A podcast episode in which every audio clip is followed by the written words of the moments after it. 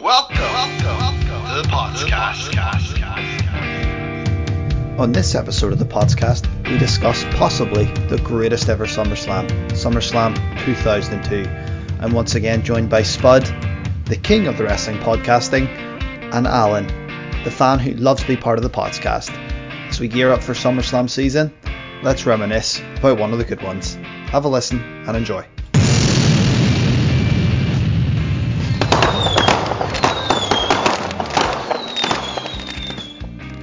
Well, welcome to this episode of the podcast. We're going to review SummerSlam 2002. I'm joined by the man who never misses, Spud. Spud, what's going on? How are you?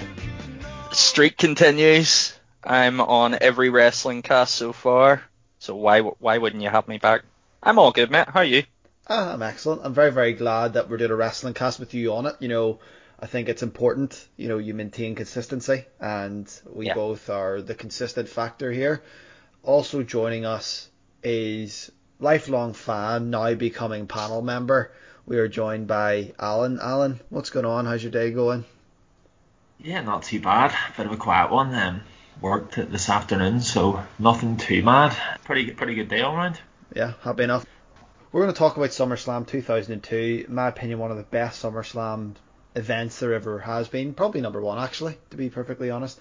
Um, it was held in New York in the Nassau Veterans Memorial Coliseum, now the Izod Center, which is a lot quicker and easier to say.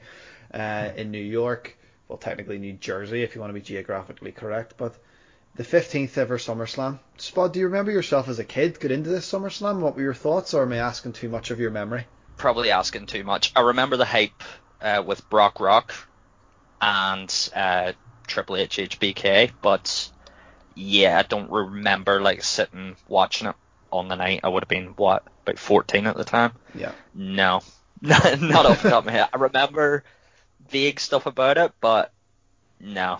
Yeah. I rewatched it, I enjoyed it, but I don't remember it at the time. Yeah. What about you, Al? Any memories of this from back in the day? Pretty much the same as Spud. I remember the the build up to, to the two big matches. You know, um, Brock was the coin Paul Heyman's phrase, the next big thing, and it turned out to be a spoiler rather than a prediction. He was huge going into this. He probably the the hottest first year in wrestling, and the return of Shawn Michaels after however many years was it three or four years without a match and the whole shock of Triple H turning on him. So there was some big build ups to it. I remember more the hype around it, but again I don't remember watching the pay per view at the time. Um I've watched it since and enjoyed it vastly. I'd probably agree with you and your assumption that it's the best of the SummerSlams, but um, I don't remember it at the time though. I mean, this was was the first real SummerSlam after the brand split in 2002. We had SummerSlam. It was a very enjoyable show. Survivor Series was good. WrestleMania was good. Even the Rumble was quite fun. The Big Four that year really did deliver, and I really enjoyed WrestleMania 18. Thought it was very good, and SummerSlam I thought was another hit. Going into this one, brilliant opening. One of the best openers possibly that I can think of in recent memory or ever. This match was very, very good. Rey Mysterio, Kurt Angle. Spud you first. What do you think, Rey, Rey and Kurt? Well, like I said, I rewatched it recently. I had it in my head that this was Rey's debut, but it wasn't. Was it? It wasn't his debut. He'd been on SmackDown a few times. And he did debut in 2002. Now I can't remember if he was on any other pay-per-views, but This might be his de- uh, It may have pay-per-view debut or something like that. I but I remember, so. sorry, I remember like in my head. See you talking about memories in my head. This is his debut, but it's definitely not. I mean, looking at the match and whatnot, I loved the, I loved the match. I think it's one of the best openers, opening matches of all time. Yeah, it's just fast paced, big guy, little guy. This is peak Rey versus peak Kurt. Yeah. So it's it's one of my fun. It was just a it was a fun pay per view all in. Yeah. But this this is the perfect opener. Yeah, it's just a, a fun match. I love the start where he jumped him from the back. Yeah. I love the fact that a year ago Kurt Angle was wearing a cowboy hat, and now he now he's like a wrestling badass. He's like taking no mess. He's got no hair. He's like the wrestling machine. Everything about it was just it was a good opener. Taz and Cole on commentary, they were good. They were Michael Cole called a few things wrong and stuff like that, but I'm trying to be positive about him for once. I think when you're not listening to him for three hours and you get a break in between, he can be okay. Some of the reversals and the moves are great. I hate Rey Mysterio's theme tune. I hate the what it was the REY one. Who's that jumping out the sky, isn't it? Yep, it is. Not Yeah. the Booyaka. I hate that. Um, I hate six one nine. No, it was it was just fun. Kurt Angle, Kurt Angle just throwing Rey Mysterio about for like twelve minutes. It's just fun. Yeah, and the thing I liked about it too is they both sold things very well. Like even when Angle was caught with like a hurricanrana, he's like bounced off the ground and he's sort of holding his back a little bit, holding his head, and he's like struggling to get to his feet. There was an element of selling to this, even including how fast paced it was. Yeah, even um when Angle was on, I've actually did notes for a change, lads. This is the first time since the very first podcast that we did. So there, even like when Angle was punching and grounding, you know, Rey, he was like looking at his hand. He was hurting his hand. He was hitting him that hard. You know, Yeah. silly things like that. Uh, there was a couple of things like Rey Mysterio landed right in the back of his head with the suplex that looked really sore. The ref, who's the who was the referee? The was it Jimmy? Was the legendary Jimmy Korderas. fan of the podcast, uh, Jimmy Korderas, uh, they did the flip over him, Yeah, which got mad like crowd reactions. Also, I've wrote here, like I said, I'm doing a couple of notes. I'm not trying to take everything, but uh, there was an angle slam that was reversed into an, uh, an arm drag that was fantastic. I'd not seen that up until then. I think it's still pretty raw from the WCW invasion thing. So I heard some like anti-Rey chanting. I actually did. Like, see if you go back, it's subtle, but it's like uh, it's been programmed in the WWE guys or fans to hate WCW, and you're still getting the fallout of that. So Yeah. you do get like I think uh, just, uh, ups and whatever. Not, not the the steal thunder. I think that was was Rey not coming into this off a bit of controversy because WWE like to think that no one's ever seen Rey without a mask, but he took his mask off in WCW and he Vince made him put it back on. And it was not long after this, and there's a whole controversy because it goes against the whole tradition of lucha libre. So I think he had, was still getting a bit of heat off the back of that 'cause this was his first big match, and I think that's where some of the the heat was coming from, as well as obviously the WWE connection. But there was a lot of controversy that he had put his mask back on at the behest of Vince, but yeah. he got a better. Um, better Yeah, I mean, I, it, it could have been 100%, but like I said, it's just little things that you noticed. It's one of the best openers. The finish was really fun. Really good match. Yeah. As you mentioned earlier, Spud, you thought it was Rey's debut. It was his pay per view debut. I had a look. It was. Um, he debuted in late July, 20, Okay. 25th, I think, of July, I read. So this was his pay per view debut. When you lose, sometimes when you lose a debut, especially because the writing is so bad, specifically nowadays, Rey lost this match and nobody, he wasn't hurt by it because number one, it was against Kurt Angle. It was a brilliant match. It was on pay per view.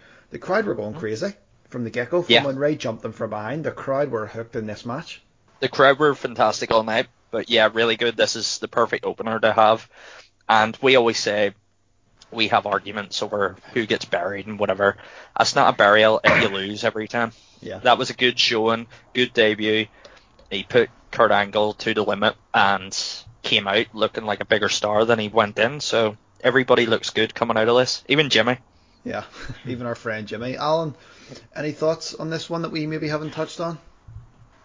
Not that, not that really hasn't been touched on, but I would I would agree with with Spud there that this is one of the best first pay per view matches you'll see. It sets the tone for what is a fantastic pay per view feud, and the we we've talked about it, but the pace of this match, like you see so many matches, there's moments where they need to catch their breath, where they do their headlocks and they land on the ground for 30 seconds, the minute they get their breath back. There's none of that in this. It's just 100 miles an hour from start to finish, and even the slight mistakes they make Angle and Mysterio just have this chemistry from the get go that even there's one where um, I think Mysterio goes for hurricanrana off the top rope and they kind of botch it a little bit, but Angle saves it halfway down. He's meant to catch him in the ankle lock or something, I think, and he it still manages to look smooth. Like everything is just on point. And it's we talked about this um, a couple weeks ago on the the hardcore podcast that we did about things making sense and where there's a feud going on and they start off with like locking up. Like the whole build up to this match was Rey kind of catching Angle off guard and from the start of the match he's not down the ramp like you expect, he's behind him pops off the top rope, sets it off perfectly, and Angle's whole build up to this was I'm gonna break his ankle, I'm gonna make him tap out. And for the first three or four minutes of the match, I think that's like eight minutes or something, but Angle just consistently goes for the ankle lock. It's good storytelling. Doesn't go, I'm gonna break his ankle, go for a roll after two minutes. It's ankle lock, ankle lock, ankle lock. And it makes sense to the story, and I think things like that are really important, and that's why this is such a good start to the, the match. They've remembered the writers have re- you touched on it. Sometimes the book doesn't make sense. The writers have remembered what they've talked about beforehand, what's been talked about in the promos, and they've built on that, and it's really set the pay per view off with a with a good start. As you said, no one comes out of this week. Angles just came off. Was he at a? I might be wrong, but was he at a triple threat match for the title at the pay per view before? Yes. Yep. Him, Rock, and Undertaker, which is actually a very underrated triple threat. It's actually a very good match. Um, Yep. and I, also I, it took I knew The Rock was in. Yeah. But he's came straight off this to to a debut with Rey Mysterio, who's known as a cruiserweight. It could very much have been a step down, but it wasn't. It made both look strong. Angle gets a good win. Rey Mysterio comes in his first match against some shit of a of a title match, and that's how you build people without, you know, having a loser. There's all right, Angle wins the match, but Rey's a big name already off the back of a match and looks strong. Not only was it good for me to go back and watch this, creative in today's wrestling could probably do with going back and watching Yeah. as well because it's it's how you set up, it's how you build stars, Yeah. make both people look good. As you said there about stars, the next match, Spud. See before you go into the Yeah, go into the match, the shenanigans backstage because you were saying about the uh, brand split. Yeah. So Stephanie McMahon with her shiny, shiny legs and uh, Eric Bischoff have to share an office. What's Yeah. going to happen? That's shenanigans and uh, unfold. Uh, but yeah, I remember this. Them two just slapping at each other all night and slagging each other off, going, "Here, RVD's quite good. I'd love to see him on SmackDown." It's like I just forced fun. It's like, but yeah, next match. What is it there? Yeah, It's two, sorry. two, two stars. Um, to be sorry, that was quite good. I, I just I sort of skipped that, but you're right. Yeah. It was sort of this forced humor, like oh no, it's the first real pay per view that everyone's been together since WrestleMania. There've been Yeah. talks of people being swapped on shows. Who's going to get swapped or what's going to happen? Definite, definitely an intriguing sort of segment for those that were hooked in wrestling at the time. But the next match was not short in star power. Um, sort of go- sort of goes under the radar. Probably wasn't as good as the previous match, but given the two people in it, the star power carried it. We had 16-time world champion Ric Flair and Le Champion Chris Jericho in in a match. But I know you had some funny, some unique stats and fun stuff about this match. If you want to share, Oh yeah, right. So, well, go to Alan. I I started the last one and I took all of Alan's points. If you want to go to Alan, I'll sort of fill in the blanks, right? Okay. see what he think about Well, it, go- just well- to just to sort of think about it. You I know? think that's very nice. That's very very nice. I am a you, nice guy. You know, you know, as a as a holder of the streak, to give a fan a platform. Al, fan becoming a Just give him the panelist. rub. Give the rub. you're, giving you know? them, you're putting them over. Al, now that, Yeah. you've, now that you've been put over, what do you think about Ric Flair, Chris Jericho? First of all, I'm feeling privileged. I might have to hang up the podcast and mic after this. You know, Spud's really put me in a position there. Sometimes you should quit when you're at. No, um, in all seriousness though, this match reminded me just how good Ric Flair was. Um, not necessarily at his peak, well, nowhere near his peak in this match. He's 52 in this match, and he's hanging with prime Jericho. And to put it into perspective, okay, the Undertaker was never technically as good as Ric Flair. He was never as as good a wrestler, while he was a fantastic character. But at 52, the Undertaker was stinking out WrestleMania with Roman Reigns, and at 52, Ric Flair is putting on. Okay, it's not as fast paced as the the Mysterio Angle match, but it's a pretty solid pace. They said the whole way through this, Jericho is at his peak, and Ric Flair does not look out of his depth whatsoever. Like, give this guy his dues. I sometimes you see Ric Flair now coming out, and you're almost sick of the sight of him because he's a parody of himself, but he's phenomenal in this match. Um, the two of them are two of Ric Flair probably the best ever do it, and Jericho is one of my favorite ever wrestlers. So the the level of of ability in this match is is phenomenal, and they sell it so well. They they're both kind of heels. Ric Flair's maybe a bit more face at this at this stage, although he'll hate me for using the terms. Remember an interview did a few years ago, but he still has those tendencies. And even whenever Jericho starts off, I'm pretty sure it's quite early in the match. Been a week or two since I watched it now, but I'm pretty sure in the match Jericho slaps on a figure four, and it just sells so well. The whole match itself, it builds up, and you kind of think, okay, Jericho's going over, Jericho's going over, Jericho's going over, and then quite near the end, Ric Flair kind of kind of takes his, his lead and halfway through the match gets busted open, doesn't he? As he always does at that stage. I don't think Ric Flair wrestled a match in between sort of '98 and 2008 that he didn't get busted open. Um, just looks good with the hair, doesn't it? The, the blood really perfectly. That, that bleach blonde hair does just set him off. But yeah, there's um, they also they also sell pretty well. Even even the commentators in this match really get involved well whenever Jericho puts on the figure four and Flair taps out but grabs the rope at the same time. It's just subtle things like that that, that make Ric Flair so good in the ring.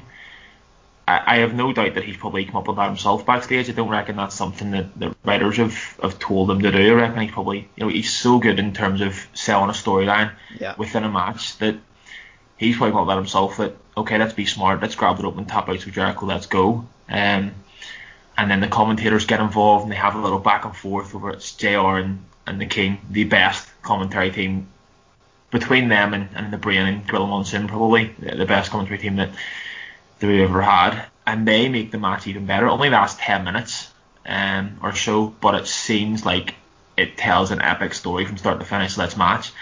Ric Flair, as Ric Flair always does, comes out on top at the end, and I, I don't think it really did much in terms of either man's career. I don't know where it went after this. I know some of the matches had real progression, and might be wrong. This might have led on to some great storyline, but I don't think it really went anywhere after this. But it just told a great story in in the middle of a pay per view that was full of great matches. Yeah, uh, t- to me it was um it was a, a, bit of a quick build feud just to get both guys on the card, bit of star power, put them against each other. They're both big names. They both sell. They're both good in the ring. Let's get them on against each other. And what's interesting also about this is Ric Flair came into WWE sort of the 2001 after the invasion and was doubting himself. And this is well documented that he had personal problems and he didn't think he could go anymore backstage. But here you've WWE's two biggest pay per views of the year. Even if you include the Rumble, I guess you, could include the Rumble and go three. Ric Flair had a pro, had a high profile match at the Royal Rumble in the street fight with Vince. At WrestleMania he was given The Undertaker, and at SummerSlam he was given Chris Jericho you know, for someone who's doubting himself and doesn't think he's got it anymore, there's a high level of trust there in the company. They're putting them against established stars, you know, to either go over or to get them over. But what I, I loved the figure four from Jericho and Flair grabbing the rope and then tapping out. It fit it fits his character so well. Jericho stops screaming at the ref. You know, it's over, it's over, and he's like, no, he got the rope. It's so good for Ric Flair's character. And something else that I loved before I go to Spud here when this match ended and Flair won and was walking up the ramp, the camera went to Jericho and he had hands on his head and he was going, oh, you son of a bitch, you son of a bitch. He goes, you stole that. He was selling losing. And I thought, brilliant. That's what's missing a lot in today's wrestling, I feel. It's not just selling in the ring, but it's selling losing. And it, you, Jericho looked frustrated and he was like, he kicked the steps and he was kicking the the sort of the barricade and the way out. He was frustrated that he lost, and I thought, you know what, it just added that little bit to it. Go ahead, Al, I, and then we'll go to Spud. I agree with what you said there. Yeah, they, they really made it seem like it mattered to win or lose. Um, whereas sometimes people have matches these days and they get beat and they just roll their ring and dander off. But I just realised that I've absolutely made myself look like a complete idiot because the, this match not lead. Did Flair not get a title shot off this match against Triple H, which then kind of slow built up the Unforgiven, where he teased him with a sledgehammer and led to the, the creation of Evolution. I'm pretty sure actually this match was the, the starting point for. So I'm nearly certain that I've absolutely talked a load of nonsense about this not really leading anywhere, and it led to one of the best factions, if not the best ever. And this was the start of a storyline towards. Possibly, I'm 99% sure that. Perfectly I'm 99% sure that Flair got a match against Triple H for the title, and then at a later pay per view, he teamed with Rob Van Dam against Jericho and Triple H and then from that, I'm sounding like Neil here, rounding off all matches. Nearly certain that it ended up that Van Dam and Triple H in a title match, and, and that's when Flair teamed up with Triple H. And it wasn't long after that that they kind of ended up going to listen. So this match, I'm nearly certain actually did have a pretty big impact on wrestling up until even today. So yeah, completely disregard the nonsense I talked about really not mattering, not leading anywhere. You could, you could be right. I don't remember. Spud might remember. Spud, give me some don't. thoughts on this match, and then anything else you want to talk about regarding Jericho and Flair. Um, right. So, um, see if you watch the, see if you watch this back. There's a couple of things. There's nothing I want to add because it, Alan's pretty much covered everything. Um, right. So Flair did five moves the entire time. I made a note. He did. Where is it? Sorry. He did. Well, obviously the chop and the figure four to finish. I'm counting low blow as a, as a move. Uh, he did a back body drop, um, and a back suplex. So there's your five. The rest of the time it was his wee punches that he does, you know, his wee short punches, Mm. chops, woo. Uh, it's his first SummerSlam as well. Ric Really? Flair. There's a, there's a little fact for you. Uh-huh. Also, talking about getting buried, why did why did Jericho continually bring on Fozzy to get slobbered about by King and JR? That's right. get, That, like, that people- whole that the commentary in that Yeah. match is actually very very funny. I remember in that now Yeah. where we said Jericho's a, a rock star and JR's like, well, it's not the type of rock I'd want to listen to. Yeah. Also, I think see the robe that Ric Flair came out yeah, with. It's like the blue and silver, blue and white kind of deal. yeah. I think that's Charlotte's from Mania. Oh, Remember really? a couple of years Yeah. if you looked at it, it just reminded me, and I remember she said that it was made from one of her dad's old robes. Mhm. I believe that's the same one. If you look back, I don't know 100%, but Jericho was two when Flair debuted.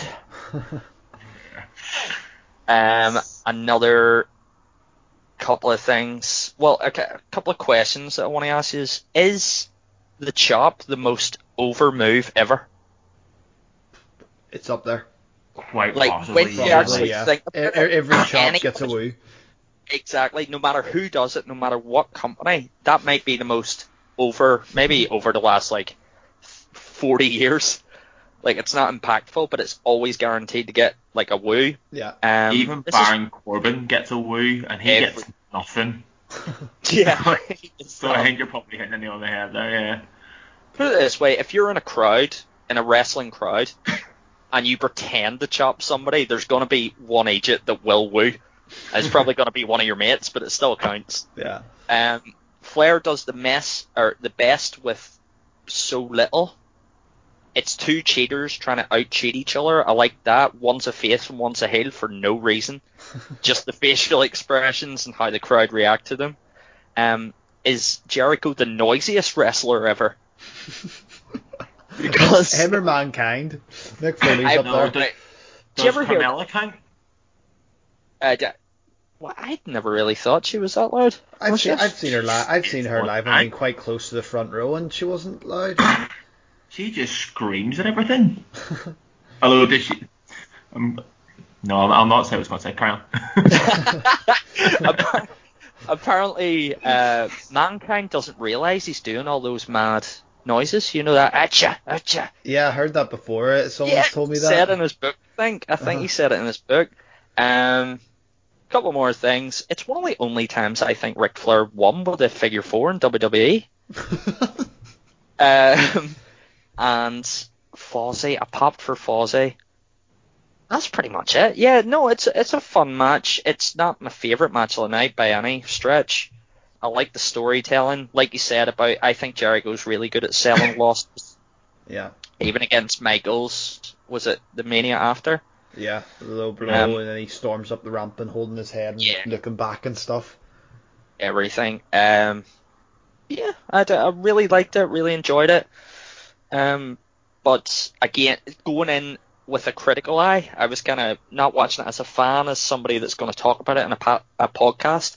You noticed how limited Flair was, but you noticed how over he was because he didn't need to do 50 flips and a, a 100 suicide dives. He's, he's just a guy. He literally did five moves if you don't include punches, and he was up until like the uh, HBK Triple H match. He was probably the most over on the card up until then. You could argue maybe Ray Curtin, whatever, because that was the opener. But people love Flair. I love Flair. Yeah. I think he's great. yeah. But uh, yeah, great match. Short, fun, storytelling, cheater. Uh, Just fun. I forgot this match happened. This is one that I was pretty intrigued to go into, and I wasn't disappointed. Yeah. I'm going to ask you a question there just on something you said. Um, you're pretty much saying Flair done so much with so little just because he was over. Mhm. that's definitely, in my opinion, that's a lesson for today's workers. Here's a lad here that done very little in terms of his in-ring work at this stage of his career, but because of who he was, his character, his gimmick, his person, whatever way you want to word it, he was just over. He didn't need, as you just said, to do flips, to do somersaults, to do dives, to do have super kick parties. He didn't need any of that stuff. He was just over because of who he was. Is that something that's missing in today's product? Well, he's it's it's gained from being a 25 year old or 25 year veteran from then. You know, it's Flair. Flair's 52, as Alan said. Yeah. Um, so he's going in. Everybody knows what they're getting with a Flair match. I don't think I could debut and do what Flair did. And get- get his- Yeah, uh, but the, he's really good at selling. I've always liked uh, talking about noisy wrestlers and whatever. When he gets hit or chopped, he sounds like he's in pain. Yeah. He's like, "Oh God, oh God," and he does the, "Oh God, God," you know that, that Yeah. whole, also one of the noisiest wrestlers ever, Albert. Just throwing that out there, but uh, yeah, I just think his expressions, how he sold. It is a lesson to an extent, but you need to get yourself to that point. You need to get Um, over first before you could do that. Yeah, you need to uh, walk before you can run. Yeah. But at this point, at this point, Flair was crawling and getting mad reactions. Yeah. There's an analogy that was quite good. as, you're, as you're talking about Ric Flair and his selling, it's something that always sticks out to me. I always love when he gets Irish whipped into the top corner and he always flips over the top rope. I always thought Oh, they messed that up. Oh yeah, I did. I noticed that the first time I did it, he messed it up. Yeah. Um, They messed it up and then fixed it straight away because he just lined up against the ropes and got clotheslined over. They always, they obviously had a spot outside, yeah. uh, so they just were professionals and did Yeah. it. They didn't just wait five minutes and then try it again. Yeah. Third match of the night, and we're going to stick with you, Spud. Al, I know you were chopping at the bit there to get on the mic here again, but uh, since Spud went last in the second match, he's going to open this one. Two wrestlers in the mid card, both Mhm. quality workers.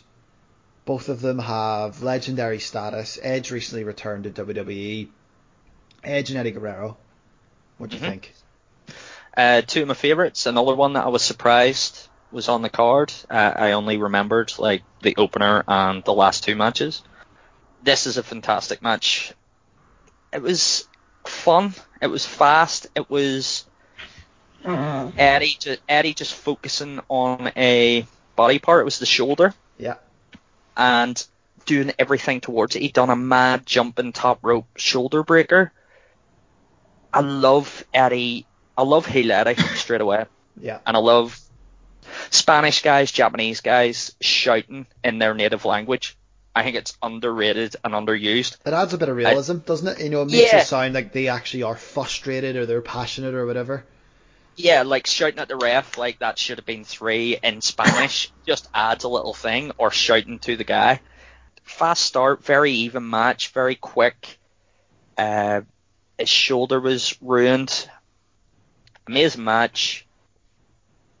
Edge is a star. At one point, the commentators say Eddie's jealous of Edge because Edge is a sex symbol, which came out of nowhere for me. um, uh, he did the frog splash from the top rope onto his shoulder.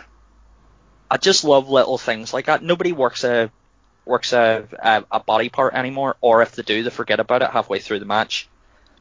Fun. There was a couple of really amazing Northern Lights suplexes, a couple of suplexes in general. Execution, his DDT might be the most kicked out of finish of all time. it might be. I mean, it's not even his finisher anymore, but yeah, just a great all-round match. Two big stars coming up just shows how much faith was put in there. Also, the fact that they go on to SmackDown to be the SmackDown Six, quote unquote. Yeah. Um, Heyman was there obviously, and he was in charge of the SmackDown, so he obviously looked at that match. He had to have been watching that match Yeah. and being like, "These are the two guys that I can build a brand on."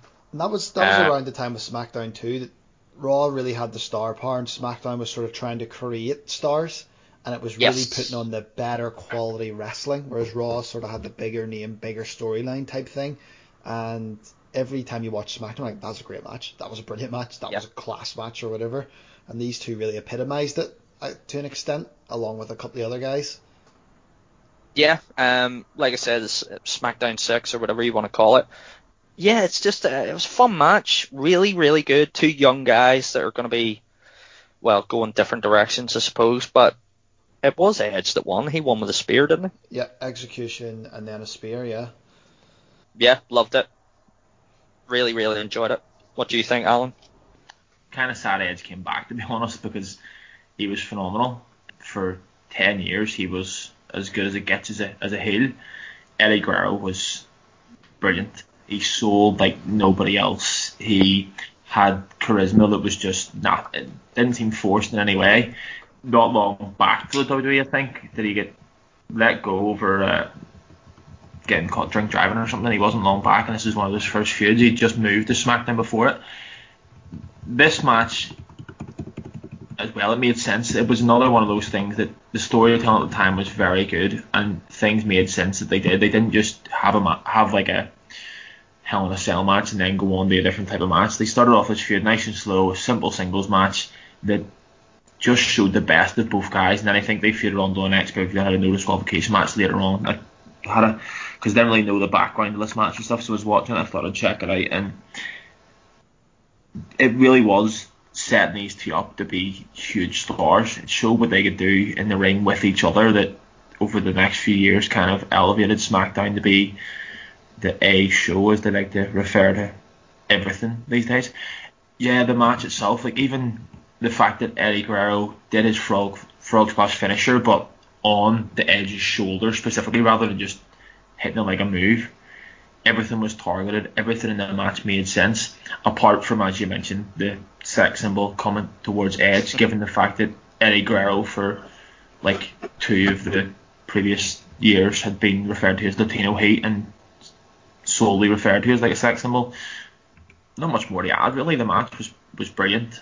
It was consistent throughout, as you say. They focused on a body part, and that body part actually seemed to be injured throughout the match.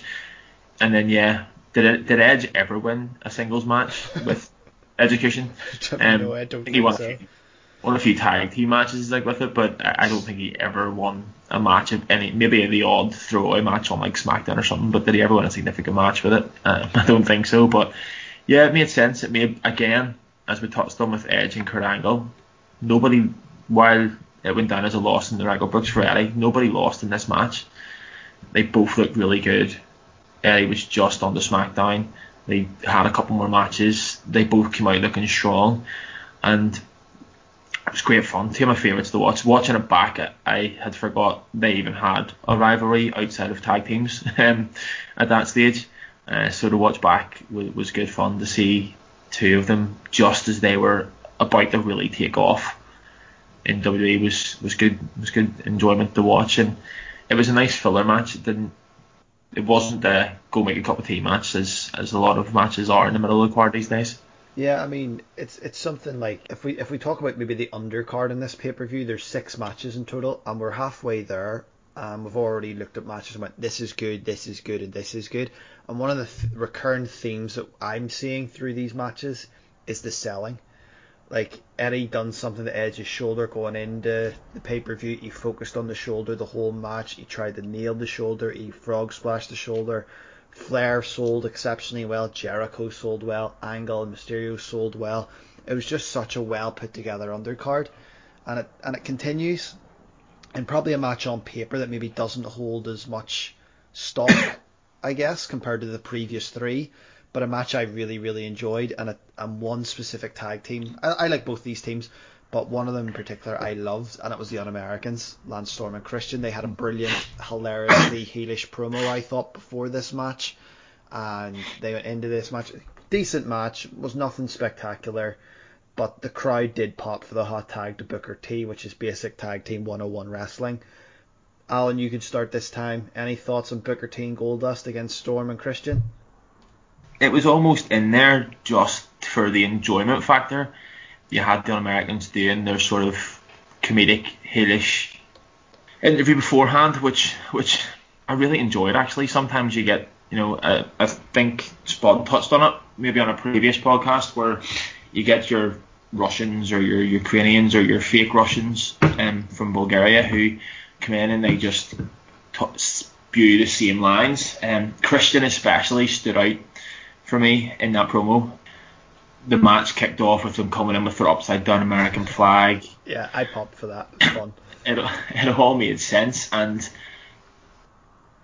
Lance Storm's one of the most you did I know you did the underrated pay per view or not pay per view podcast and two guys in this match were two of the most underrated wrestlers ever for me. Lance Storm, who in the ring, he kind of got buried by Austin with the boring chance, and Goldust, or Dustin Rhodes, whatever you want to call him, such a good wrestler, got landed with an absolute horrid gimmick and made the most of it. And this match is brilliant. He's Yeah. so good, so fluid. It's funny as Um, you're saying Al about them being underrated because when I sent a tweet out last night just to promote the underrated podcast, I actually on one of my follow up tweets I actually said I have to apologise for Lance Storm just for not even mentioning him because he was so So so good. good. Um, one of the things I liked wa- was Test's running and Test to give Booker T the big boot because you were just desperate for Test to get his later on in the show. I thought it just added a little bit of flavour there. It made sense. Yeah, it really did. Again, it's something we touched on before, but sometimes matches in pay per views seem like they're individual shows, whereas this it did. I don't think it was coincidence that the Test Taker match went on after this, not directly after it, but you know it was later in the card, and it almost added the that hatred of Test that he's come in and, and booted Booker T. Booker T's another one that got kind of lumbered with being an ex WCW guy and they didn't really want to give him the best. I, I almost think that they put him with Goldust as, you know, a bit of a a put down somewhat, but he took the ball and he ran with it and he made a, they made a great tag team. There were some subtle wee things in the match, like um, Booker T hitting his, his double scissor kick on both Storm and Christian. He got his moment to do his Spinaroonie, which for something that's not in any way a wrestling move, it's not even a good breakdancing move. It's really awkward looking, but the crowd loved it every time. It was so slow. He took 30 seconds to get up from it, but everyone loved it. I remember the time I loved it. Like I couldn't wait. I was like, is he going to do a spin spinner in this match? And you would find yourself on a night out doing it, like like yes, five time. Um, so yeah, it was just a good fun match, and the Un-Americans, I agree, were were a fantastic um, tag team. I know you loved them personally. I'm actually surprised, given the fact that I know someone else you love, that you didn't include the Heat match before this pay per view in, in the review. Um, given that your hero Stevie Richards was in it, but um, I thought I, yeah, cou- I thought I couldn't use that because Neil's not here. Um, to bring up Stevie Yeah. Richards and say this is one of the first times he's wrestled in four years without wearing black pants or something. So I felt I But, couldn't um, go, couldn't go down that route. Yeah, there's not really much more to say. I, I think it was just in there. Obviously, it's a tag team titles. The Un-Americans are very underrated of tag team champions, but Yeah. it was good. I enjoyed it. It was it was what it was. It was sort of a 10 minute filler match between Edge and Eddie, and then moving on to the bigger matches. Yeah, it got what you wanted. It got the pop from the crowd. It got the heels booed even more and hated even more for the interference. It was another interference though that made sense. Um, you know, Test coming down, it wasn't over egged. It wasn't like he was there for ages or he did five different things. He came in, did a big bit in Booker T, got taken out, moved on to the next thing. Um, so yeah, it, was a it was a good match. Probably underrated on the card because of the other fantastic matches on it, but it was it was enjoyable. Yeah. Spud gun. Any thoughts? Yes. It was like an old school sort of wrestling match. I think Lance and uh, Christian are obviously tag team guys from back in the day. Uh, they were doing the trip when they're coming from. Do you know where the the guy goes and pulls them off the apron? Yeah. Love that. It's like you never see that anymore. It's so Um, underrated, isn't it? It's so heelish. Yeah, it's, so heelish. It's so easy. It's it's such an easy move. It's an easy move to take. USA chance. Nobody was over in this match except America. Booker T and Goldust just benefited from being born a couple of miles south from Lance and Christian. Un-Americans, the Canadian thing is the easiest and most harmless, I would say. Foreigner versus gimmick. I'm doing quotation marks there. Uh, versus uh, American thing. Yeah. Because it's literally just I don't like America. JR. hates when people don't like America. Yeah, and he's, He- I, I, don't, I don't know whether he actually hates it or he just sells it well, but it, but he's brilliant at it. Do you know what he I sold think? the life out of it in that match He did. anyway. Yeah, he was not impressed with Test running in. How could they? These guys are fighting for their country. It's like, all right, calm down, JR. Come on. Couple of things. The USA, like uh, the crowd chanting USA, USA, works with this match. Doesn't work with Bret versus Yoko in WrestleMania 9. think think about that. Like Americans just chant USA no matter what. Test comes in. They show the replay. It's one of the worst replays I've ever shown because the referee is staring at Test. I mean, you see the referee on the ground, quote unquote, knocked out. He is looking at Test. We all seen him. He's six foot seven or whatever, and he's booting Booker T in the face. Anyway, we're talking about. We've always said about the placement of matches on cards. I think this is one of the best ordered, I suppose you would say, top Yeah. to bottom uh, cards that WWE's ever put on. This is just there, and it's it's honestly it's a great match. It's a solid, solid tag match. You were up from the previous one. You were up before that, and then the opener's mad. Oh, and then oh Flair, and then up, down, up, down. It's not like, oh right, like Alan says, it's not the cup of tea match. You still wanted to see it.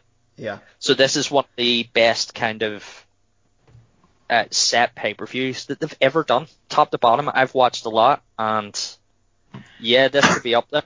Has to be. Yeah, I mean, as you're talking about match placement, I thought this was brilliant because you had an actual like wrestling 101, Edge Eddie Guerrero, and then you had just something different thrown in the middle, and then you had another excellent wrestling match between Chris Benoit and Rob Van Dam. Spud, Yeah. Spud, talk to me. Chris Benoit, Rob Van Dam.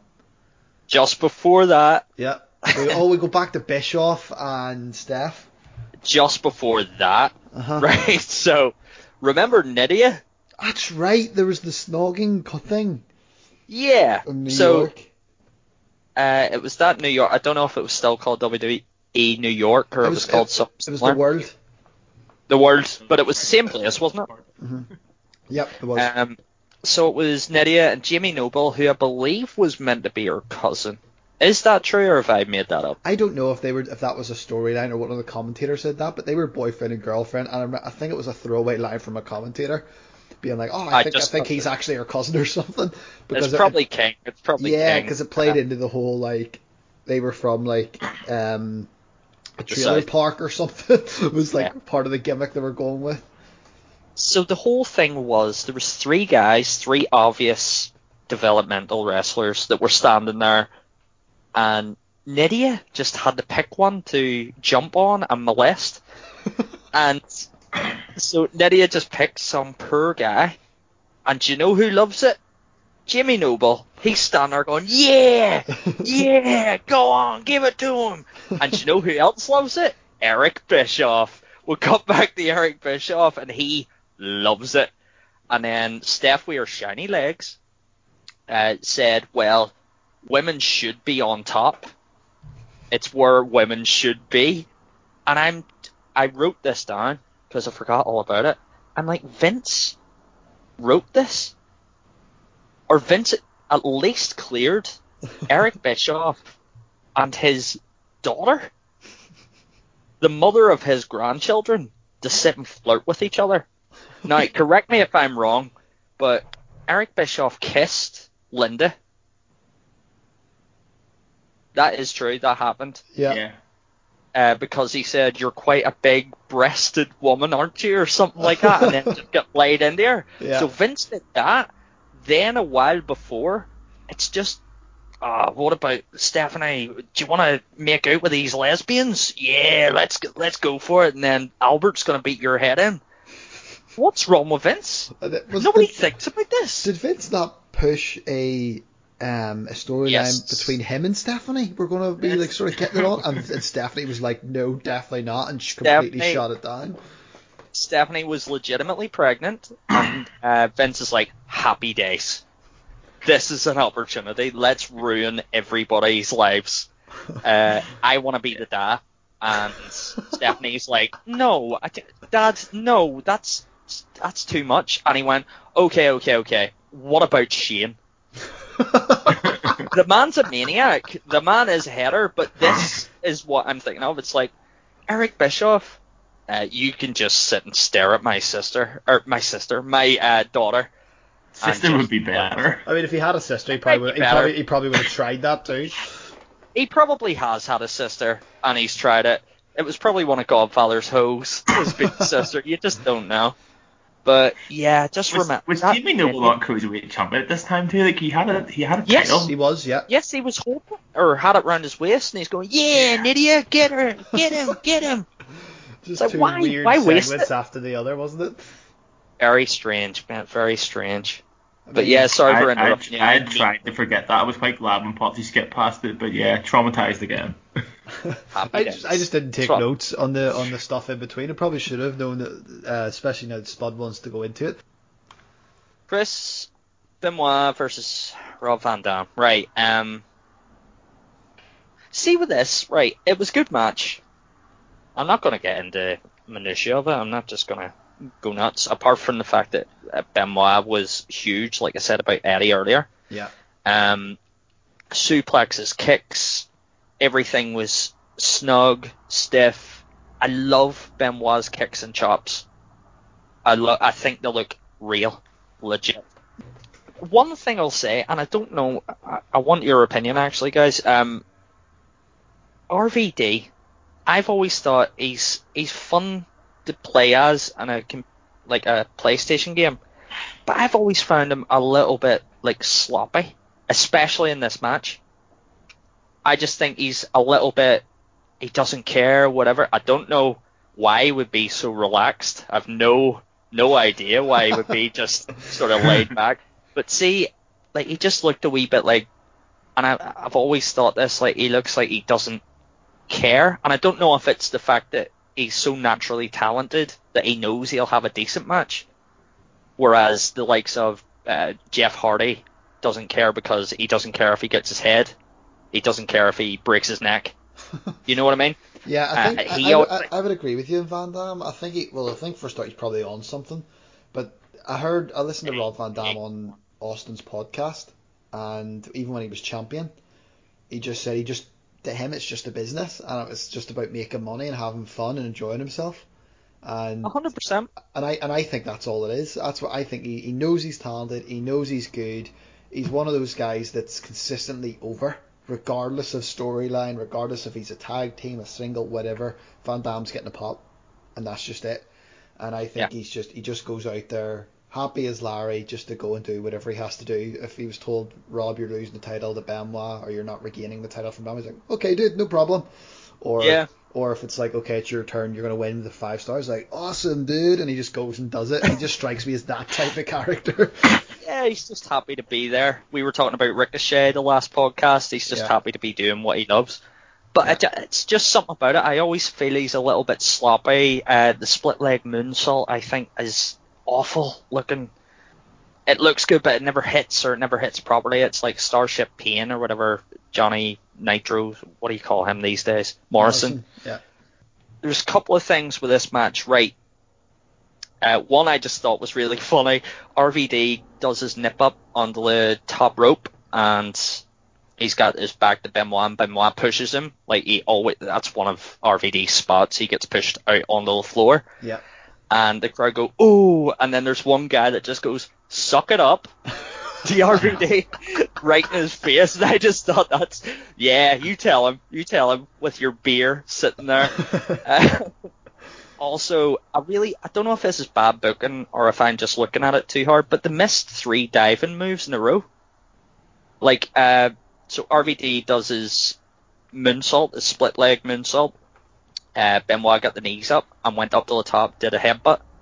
He missed, he moved, and then RVD tried the five star straight away, and he missed. And I'm like, that's bad. That's bad, guys. Like this is uh, RVD's crazy over. I love the uh, the reverse work. RVD getting the crossface in. Love a dragon sleeper as well. You never see that. yeah. RVD's stupid and uses the shoulder that Benoit's been looking at. Benoit does three. I think he does what one of the young bucks do. You know the Northern Light suplex, the rolling one. Yeah. Love Yeah. that. But uh, Great when, move. um, yeah, fantastic move, underutilized, except when you're a young buck and you do it the entire length of a football field. I love the finish. The uh, he done the five star, but he like changed in midair. Yeah, that's right. He Uh, sort of went. He yeah, sort he of done changed like his a- body positions. Very good. But Yeah. good match. I think it could have been better. I was expecting better, to be honest. I, I don't know if the bar was set so high because of the previous matches, but Yeah. I, I wasn't as fussed on this match as I expected to be. So yeah, Fair it was fine. Alan, over to you. I obviously didn't remember it before, but I was a huge fan of watching Ben. While I wasn't particularly a huge Benoit fan, I was a huge fan of Benoit's matches. He just looked like everything hurt like hell. Everything he did was ruthless. RVD, I'm quite similar. I've never been fussed on him. I- know he's massively popular. I know he can put on really good matches. I know he's supremely talented, but never found him particularly, you know, enthralling. But at the same time, I thought whenever I didn't even know this match was on the card because I just stuck it on the watch, and when it came out, and it was like, okay, Van Dam, all right, well, this is going to be a good match, and it kind of underwhelmed me a little bit. I don't know if that's because I really did enjoy Benoit so much, or because the matches before were so good. One thing I will throw in, seeing as I'm throwing in random facts about matches, is this was the last Intercontinental title match before it was actually the the Euro Continental title, the steal the line from R-Truth, because he had only just recently unified it with uh, the European Championship. But then the next night it became the Euro Continental Hardcore title because he beat Tommy Dreamer, one of my other least favorite wrestlers of all time. Um, the v- the unified with the Hardcore match. But um, I, I think the best thing about this match was probably not the best thing about this match. That makes it sound really awful. But the, the most interesting part about this match was the back and forth between Steph and Eric Bischoff, as cringeworthy as it was, and it gave it a bit of meaning. It was odd the build up to this match because obviously Benoit beat Van Dam for the title, but then Benoit kind of just forgot about Van Dam altogether. and was in a lot of matches with The Rock and Edge and stuff in the lead up to this, and then he kind of just, oh, I'm back to RVD. But yeah, I wasn't a big fan of the match. It was probably my least favourite match on mm, the second least favourite match on the card. We're going to come to it in a minute, but it was still. I think that says more about the strength of the card and, as a whole than anything derogatory about the match itself. Because put it in any other pay per view or any other show really, and it's going to probably stand out as a decent match. But I think it just suffered from being in amongst so many exceptional matches and expecting so much out of out of the two involved that that it kind of was a bit of a letdown in, in my opinion. Um, might be being harsh, but yeah, I just wasn't as much of a fan of it as I thought it would be when I seen the two coming out to. Yeah, I think sometimes when the when the talent comes out and it's the, these two, the expectation automatically goes up. So they're almost sort of a victim of their own, you know, success in terms of the expectation level. But your least favourite match on the card, probably Alan. We have the Undertaker and Test. I know Spud, you're a huge Test fan, so we'll come to you next. But Alan, you didn't like this match. Why not? I'm disappointed that I don't like this match because, like everyone who has ever watched wrestling, love the Undertaker. If you don't, you don't like wrestling, so just give up and you know go watch tennis or something. Um, and I also really liked Test.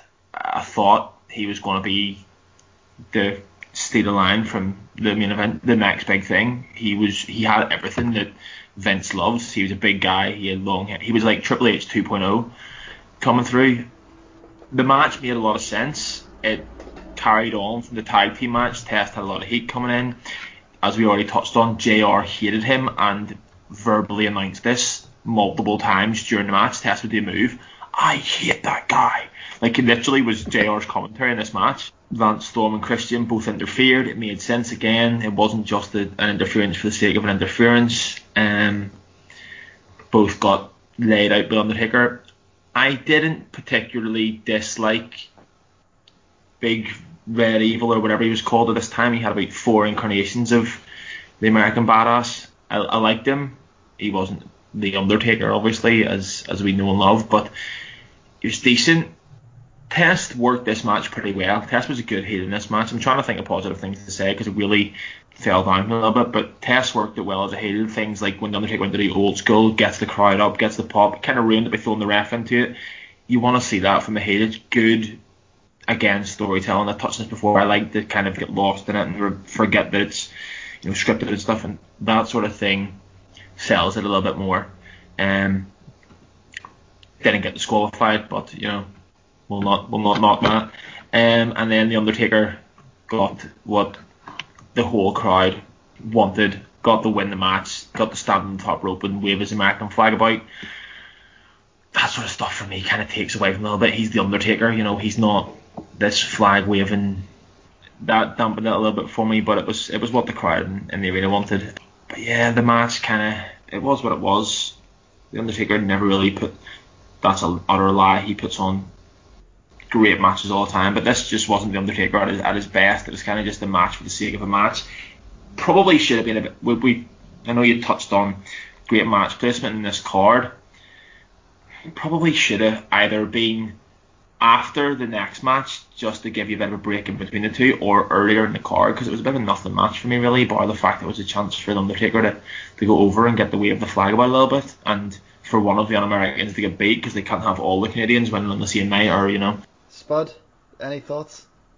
Just I just googled test right because well not today I googled it while I was watching this because JR. Uh, along with putting test down for being a dirty dirty Canadian, he also uh, said Test has got a massive future ahead of him filled with gold. I can tell you here now he does not. Um, he doesn't have that much of a future at all. Uh, R.I.P. R.I.P.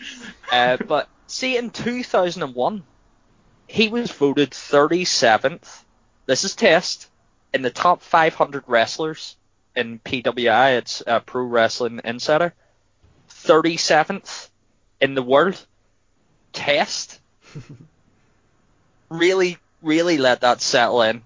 There was an un-Americans video, and JR wants them to go home also, um, um, I'm pretty sure they're only about 50 miles from Canada at this point if they're in New Jersey. I'm not 100%. Yeah. In the video package, I think it's Christian says the youth of America today would be able to name more Britney Spears songs than quote the Bill of Rights. I'm like, right. well, yeah, Yeah. yeah, same, a hundred percent. It was a big hoss match. They're back and forward. I actually think Test looked well here, but what I also noticed, Test is Kevin Nash. Test is legitimately Kevin Nash.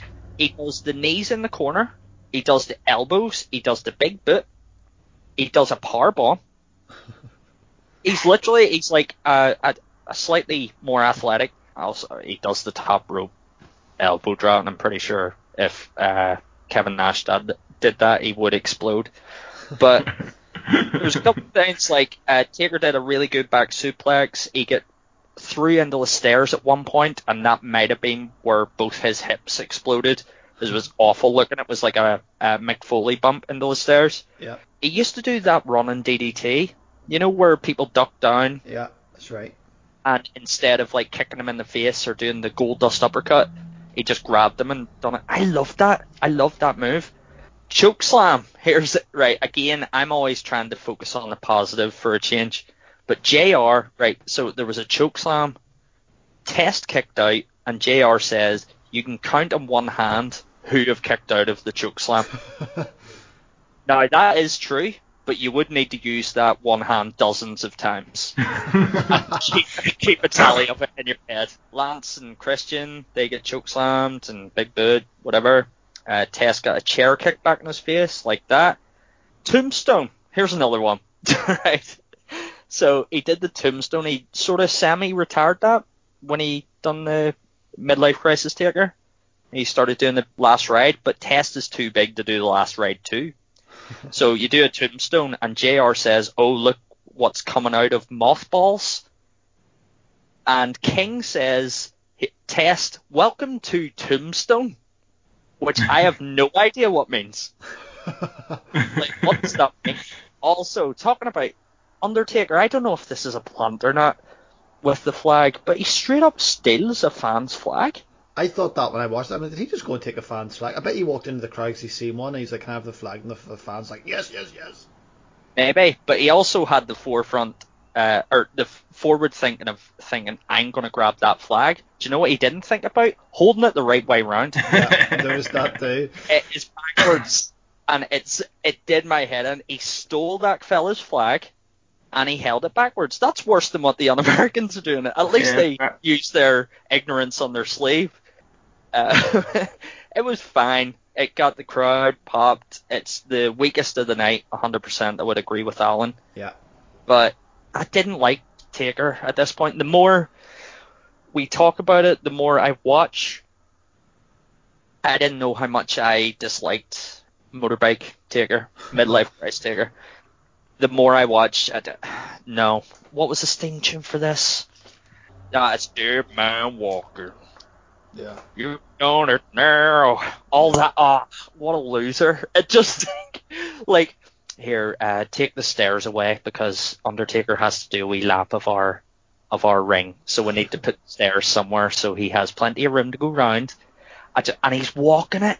You know where he walked his bike round the ring, but he couldn't go full pelt on a Harley Davidson or whatever he was, so he just kind of like he was plodding along on his feet. Ah, such a loser version of Undertaker. Fine. Um, again, America's over. Undertaker isn't. He's Yeah. just there. Yeah. It's the the vessel. Because of- he's carrying the American flag, he's fighting the Americans, he's over. Well, moving on from this one, we've got our two main events, two big main events for quality workers. But before we do that, I want to throw up, not counting the dark match, Steven Richards and Spike Dudley. There's 18, there's 18 wrestlers who have a match on this card. 15 of them became world champions.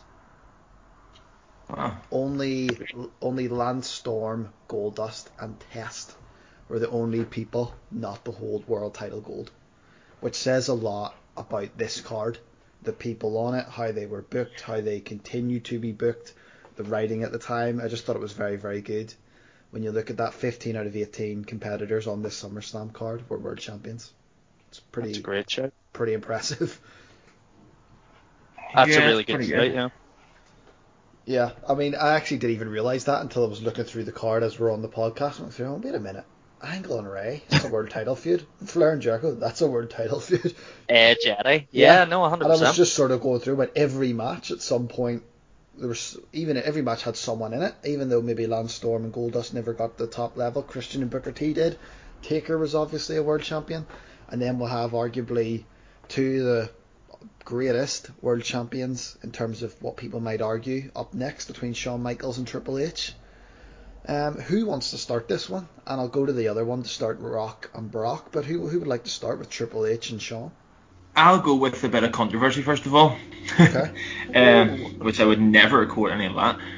I wish this match had never happened because I now don't get me wrong, the match is fantastic. There are some brilliant storylines come off the back of it. The build up was great. It hooked me. Like it's one of the few matches you remember from the time. It hooked me in. But Shawn, why did you have to come back? Like stay retired. Well, not even touching the fact that he's came back again after his second retirement the on, the only reason I'm glad this match happened, there's some fantastic stuff come off the back of it. All right, obviously he has his feud with Ric Flair and Jericho, and suddenly I'm talking myself into being glad it happened. I'm glad he came back because the Undertaker matches were worth it. But yeah, like everything about Shawn Michaels beforehand was special. He was like he had this aura of like almost myth about him before this match. Like people that hadn't seen him were like, "Oh, it was Shawn Michaels. He was the best ever." And he came back, and yes, he had some fantastic feuds. Yes, he had some fantastic matches. Wrestling world in general would be worse off. Probably the best Mania match ever against Undertaker came after this one, but. I don't know. There's just something about it that I kind of wish he just stayed retired and, and kept that myth because then he went on I still think, despite the fact he retired after Mania, he went on a bit too long, and then he came back again. Those awful, god awful matches, um, with Triple H and Taker and Kane would never have happened if he hadn't have came back for this match. Um, but yeah, that being said, the match was fantastic. Um, Shawn Michaels took one hell of a beating in this match, and um, the commentary team sold it. Like you actually this was JR at his best. You could almost hear the pain in JR's voice as if he was the one getting beat up um, by by Triple H. Uh, it was brutal to watch. At times you thought Triple H is going to end Shawn Michaels' career that he hasn't even had.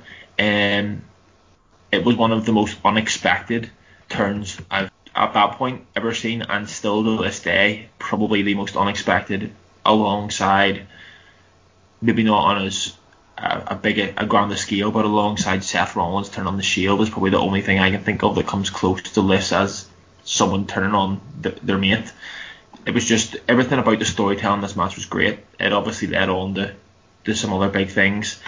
Um, I'll not go into too much about the match itself, um, because I'll leave that for for Spud to, to break down for us a little bit. But yeah, I really enjoy, I really enjoyed the match. I thought it was brilliant. I thought it told the story really well. I, I think for from a story point of view, it'd be better if Triple H had a won. Um, but Shawn had the win. It was his first match in four years or something. Um, and the way they ended, uh, sometimes matches are enough to the end, and they have this non-sanctioned match, and you think okay, this is this is it. Whoever wins here is like the guy. It's done and dusted. But no, Triple H being the ultimate heel that then took over WWE was like, nah, I'm not having that. You won the match, whack, have a sledgehammer to back, and it looked. It wasn't like the way you see a sledgehammer where he puts his hand over the top of it and your granny who's never watched wrestling can see these like just pretending himless. It was like a proper swing right in the back, and you're like, they're kind of going, how does that work and not actually break his back? Even though you know that it's it's staged, you're still like, Shawn Michaels is never going to walk again. Never mind have a wrestling match. So yeah, the whole thing just was a proper fight. It wasn't a wrestling match. It looked like a proper fight, and that's what it's supposed to be. We touched on before about people going into matches where they're meant to hate each other and starting off with lock up. Nah, not this. These two just beat the life each other. Shawn Michaels came straight out, punching and kicking and trying to do anything he could to, to hurt Triple H, and Triple H focused on the back, backbreaker after backbreaker after backbreaker to start the match off. Um, so it all made sense. It was a fight. It wasn't supposed to be a wrestling match, and they sold it that way. So many times you see these fights, street fights and stuff, where they're putting each other in like headlocks and arm ringers. Nah, just beat the life out of each other, and, and that's what they did here. It's fun. Yeah, before we go to this, one thing I loved was every time Shawn Michaels got a little tiny bit of momentum, Triple H would do a big move, a backbreaker, big clothesline, and it would knock Shawn down, but the, it would completely silence the crowd. So when Shawn later on the match started to tweak and started to get some offense in, the crowd just popped and it exploded. And I loved that little bit of subtle storytelling to get the crowd up for the, the bit bigger moments or the high spots later on in the match. Spud, the one over to you. Just for oh, yep, go ahead, Al. And just for the pass the one negative in this match is And while I said that I understand why Shawn Michaels had the win, don't win it with a roll up. Like he's put him through a table, he's been pedigreed, he's been like done an elbow drop off a ladder and stuff, and then he went like this is a feud where you this guy's trying to end your career that you haven't really got at this time. Like you don't roll them up for a win. Like make it something special to finish the match if you're going to go through all that. That bugs me. I, I remember watching it and I forgot that's how he won. And it just came back in my head there, and I was like, no, that annoyed me watching that, and it annoyed me thinking about it again. Like, that's not how a match like that should end. Spud, thoughts? hmm I've never agreed and disagreed with somebody so much in my life. Okay, so I've literally wrote down here: Was anyone shocked that Triple H did it? Like you said, it was one of the most surprising, uh, like comparing it to Seth turning on the Shield, but he'd already turned on him and then attacked him. They did it in a weird order. They did the DX comeback and he pedigreed him. Then he got attacked in a car park, and Triple H is like, "I'm gonna find out who it was, Shawn." I'm like, "Well, obviously it's Triple H. Who else could it be?" Like he literally turned on him a couple of weeks previous. yeah. I thought they did that strange. You were right about it. Well, no, sorry. Let's. When he came back, I think again I'm watching some old stuff, so I'm seeing Shawn in Raw 96, 97. I uh, it. Thank God he came back Hmm. because he had his best moments after his comeback. He had way better matches right across the board. He had way more people to work with right across the board. And look at it, you've got your Taker matches at Mania, fair enough.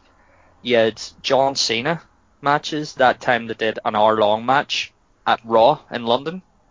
Yeah. Remember that? You had the Kurt Angle match. You had the Jericho WrestleMania match. You had the uh, you had the Hogan SummerSlam match, which was hilarious. Yeah. You had the Vince Street Fight. Loads of matches like afterwards. I d- but that's just personal opinion. That's just me spouting. Right. So this is pre wobbly eye, Shawn, which I wrote down because I'm an idiot. It's nice of WWE to give them pyro and referees in a time slot in one of their biggest pay per views, even though it's unsanctioned. Like I've always thought that's really nice of them to do. He came in with a uh, a T-shirt with a Bible verse on it, Yeah. and I thought it was going to be some sort of eye for an eye thing. Did you look up what it was? yeah, it's I can do all things through Christ that strengthens Christ. Yeah, F- uh, Philippians four three uh, four thirteen. I just thought that was cool. Um, I popped for cocky corner HBK. Do you know where he puts his feet up? Yeah. Yeah. He same. does. I I think that's class. Like Alan said, the blood feud. They're just straight into punching, no headlocks, no uh, show of strengths or whatever. Thought that was class. JR put on a masterclass. He treated this like a uh, main event because it is the last match that he calls on the night. He's begging Earl Hebner, who we'll get to in a minute. Earl Hebner to fast count towards the end. He's like, just fast count him, Earl. Just finish it, you know, because he's just he's going through it. Uh, Please, Earl, call it off, call it off. And he says at one point, uh, "Oh God, I want to see arms and legs moving because it's all back based." He's literally like panicking for his friend Shawn. Thought JR had a blinder in this match. I slabbered about him a couple of times earlier in the in the pay per view, but this is one of the best. Shawn Michaels is wrestling in cowboy boots. Why? Um, I thought he looked silly. Um, I like Alan said again, the whole backbreakers thing. I love that he done the backbreaker on the chair, Yeah. and then the chair was so mangled that Triple H at one point like puts it on the ground, has to stamp it flat, uh, just so he can do another move onto it. He goes for the like uh, Peter Gabriel has a wee chubby moment where Triple H goes for a sledgehammer. I hate Earl Hebner. Earl Hebner. The, the more I watch the old stuff, I hate him. And him and Triple H had this weird feud for about four years, where they're constantly at each other, and Earl Hebner would push back, and the crowd would pop a little bit. See the amount of time that Earl Hebner and him are squaring up to each other. It's like a minute. And Earl's like, knock it off, knock it off, knock it off, come on, knock it off. The most annoying referee going, legitimately. Agree. Agree. legitimately, he's constantly in the way. Being, I think if you're a referee, and we're, we're going to talk to a referee in a later podcast, so he would give some insight. I'd, I'd like to ask him about this actually. It's to be there, but not be seen. I think I don't go so far as what WWE have done and uh, stop naming them and give them nothing. Like Yeah. we know, we know Tim White, Earl Hebner, Jimmy Korderas, Mike Chioda. I couldn't tell you like the ones that are floating about today, except maybe the the girl one that I, I forget her name actually. So no, that Are that you, counts as are well. you- are you talking the AEW one, referee Aubrey, that No. uh, every internet troll wrestling fan has a crush on? The No. last referee that I could tell you the name of is uh, Lil Naitch, Charles Robinson. That's Yeah. He's still there. He's probably the only one He's that's still still there. there that you can really click and go, oh yeah. Earl Hebner really took me out of this match. I love this match. I think it's great. It's great working on the back. Uh, the cerebral assassin working on the back. Just because it all built up to HBK doing a nip up.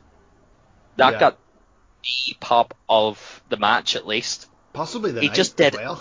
Maybe the night I was going to say the night, but um, he got the pop of the match at the very least because he just did a nip up, and he does it every match, and he shouldn't, by the way.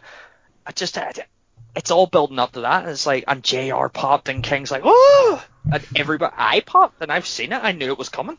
So, um, yeah, I like the whole, I like the table spot where he did the I'm crazy, like, do you know where he got up and put he dived through the table and he done the what, what would you call that sort of Just like- move? it was just like a big splash, wasn't it?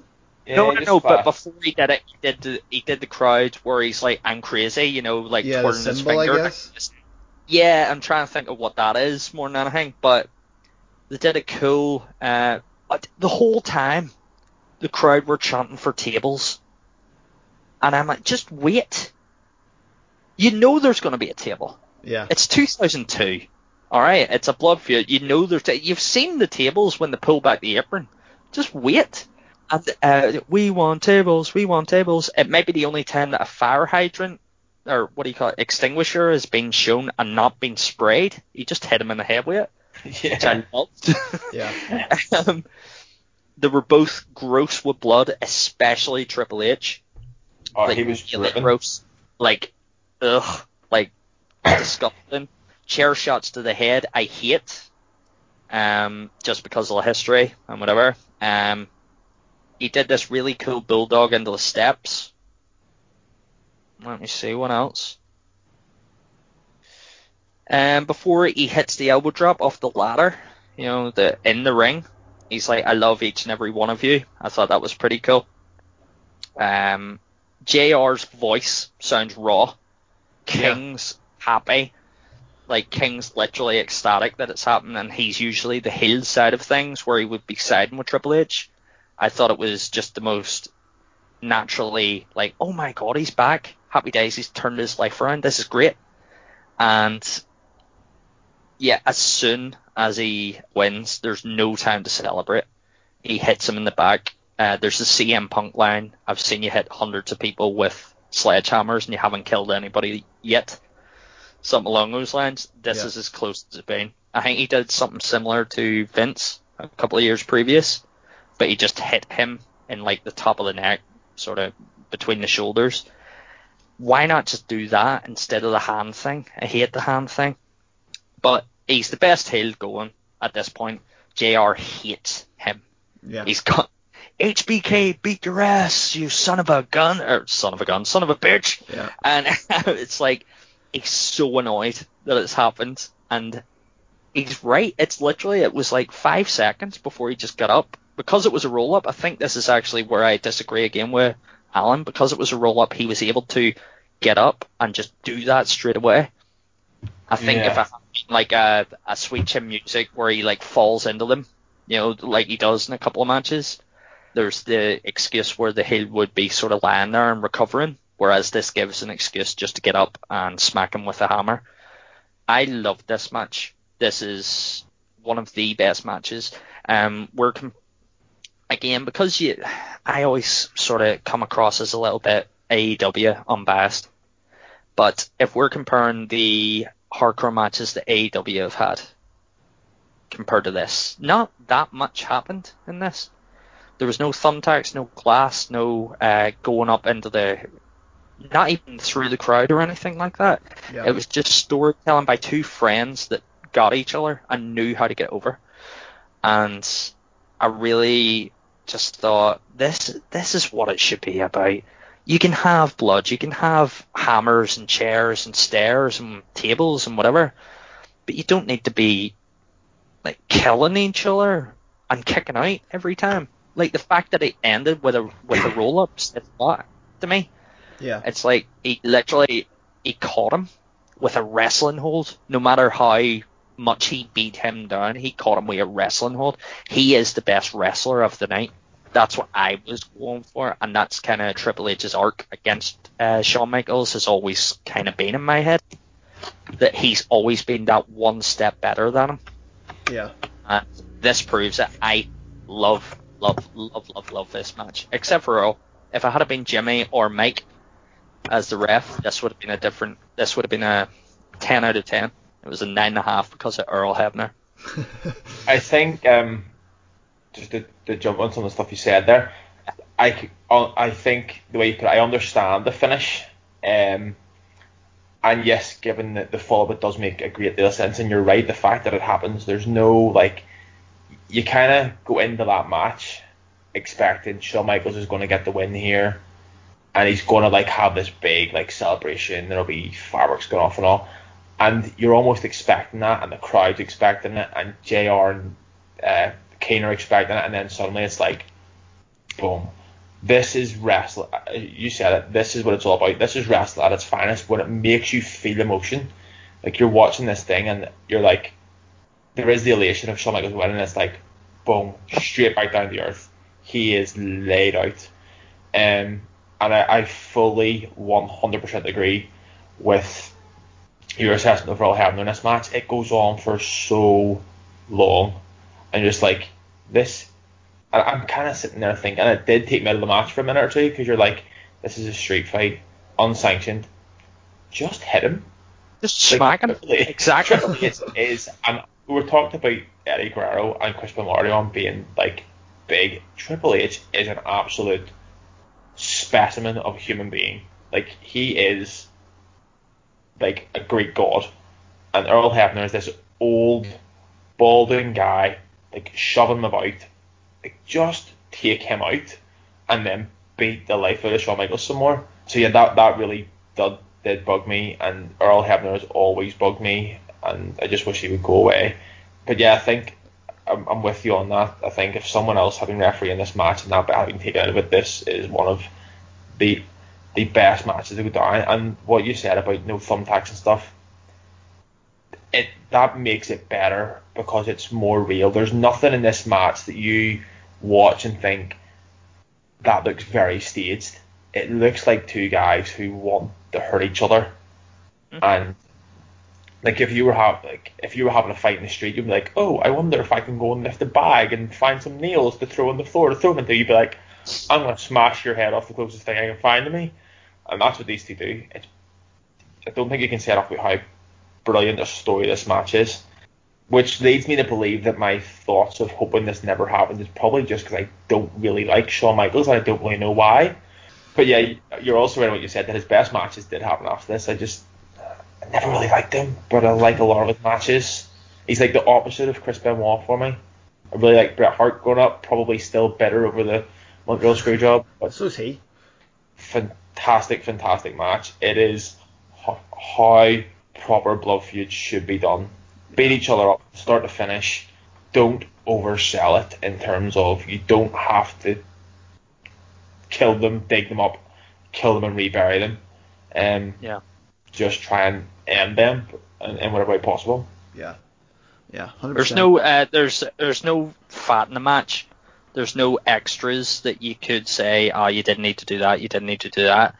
It's uh, I'm constantly like saying wrestling's like a. I heard this from another podcast. It's as wrestling fans, you're going through a lot of, let's face it, guff to get to something fantastic.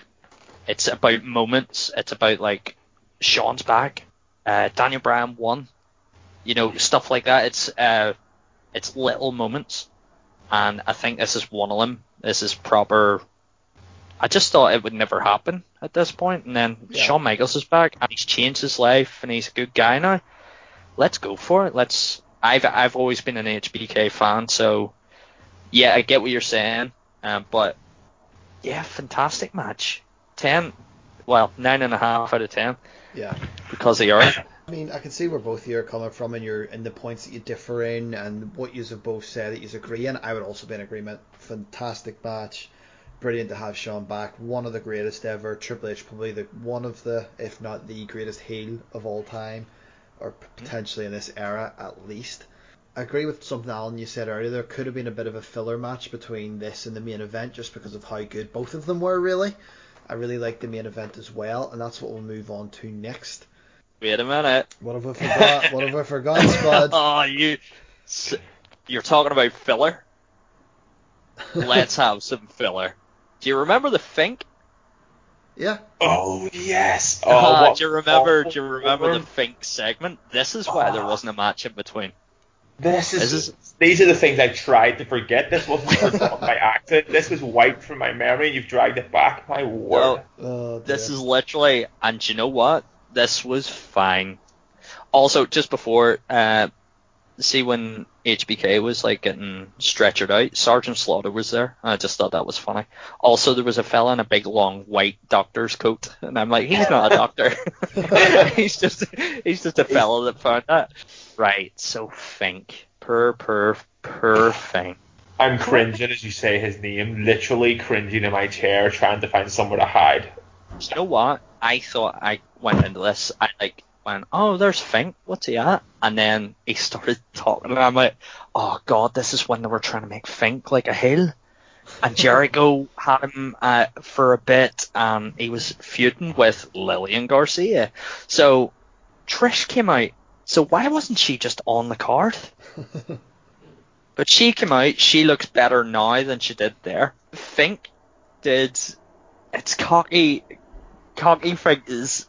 It actually it made me laugh. Just it- it's not even cringe laugh. I was just like, what's happening here? Like why? why is the thing R.I.P. By the way, Fink. I like Fink. Best ever. But he says, "Hold on, honey," and I proper had to pause. He goes, "Hold on, honey," and I had to pause the stream just to laugh for a while. And he says, um, "You think you're hot in front of an arena of Long Island skanks?" I proper laughed. I'm like, Frank is class in this. Like, where's he getting all this? But then he says, "You've got the puppies," and just stared at them. And I, and I have my wiener. God. I'm laughing, but it's because I'm going to cry if I don't. It's so bad. Then Lillian Garcia, who I think it was the whole thing, like who's going to be announcing, or it was the brand split. It might have been the brand split. I don't know. But Lillian Garcia came out wearing one of Undertaker's bandanas as a shirt, and slapped him, and that was it. They just went about their day. It's like that's why there was no filler match because of this. had a low blow as well. I think it was a low blow actually. The more I think about it, I didn't write down. I was writing down all of all of Fink's amazing lines, but um, yeah, I was like, why? Why did that happen? But then, literally, it was either that or Spike Dudley versus Steven Richards. So why not just have Fink come out and make an idiot out of him? Yeah. Why not just tell a person that's been there three decades that you don't care about them and just make them look like an idiot in front of the world? So. Yeah. Yeah. Bad times. Yeah. Moving on from the, the bad times, let's move to some good times and a phenomenal main event. In my opinion, one of the one of the best SummerSlam main events of all time. In terms of in ring work, it was good. You had two stars, two believable stars, two draws. Let's put it that way, 2 mm-hmm. draws respectively. Brock Lesnar in the UFC, The Rock in obviously WWE, but also in in Hollywood. Two hu- huge names at this stage, Brock's pretty young, pretty fresh. They're building new stars. But when you look back at this now, you realise how good this really was, in my opinion.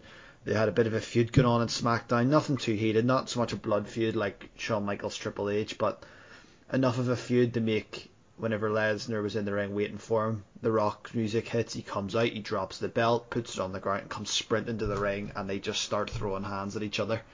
It was it was believable. It was good. The Rock is a tremendous seller, as is Lesnar. When he got hit, the right man obviously went over. I just thought it was excellent throughout. Very very hard in my opinion to find anything to criticize in this main event. I'm hugely hugely like a fan of this main event. I'm trying to struggle for words now. I'm a huge fan of this main event. Dave Meltzer rated it something stupid like three and 3.25 stars. Me and Spud compared other matches that were 3.25 stars or higher to this match just to have a laugh at the lunacy that Meltzer's came off with with this one. Spud, would you like to name just a couple of matches that maybe Disco Dave Meltzer rated higher than The Rock and Brock Lesnar? Yes, yes, I would. Okay. The one that stands out for me, and I've no idea why, is Dean Malenko versus Scotty 2 Hotty. Got four stars.